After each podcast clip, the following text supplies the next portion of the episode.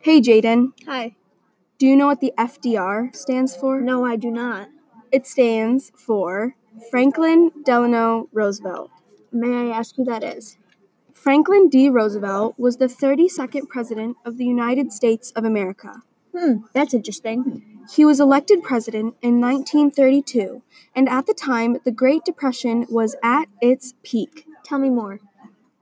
He did many things to improve the lives of the people who were affected by the Great Depression.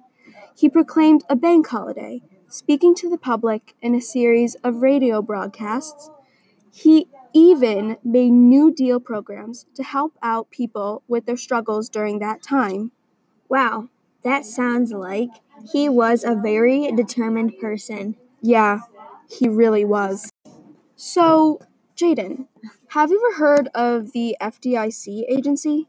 I can't say I have. It's actually very important and it's really interesting. Is it really? Can you tell me more about it? Well, FDIC stands for the Federal Deposit Insurance Corporation. That does sound like a great topic. Yeah, it is.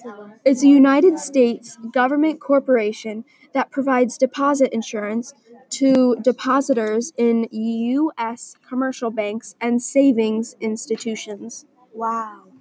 Also, the FDIC was created by the 1933 Bank Act, enacted during the Great Depression to restore trust in the American banking system.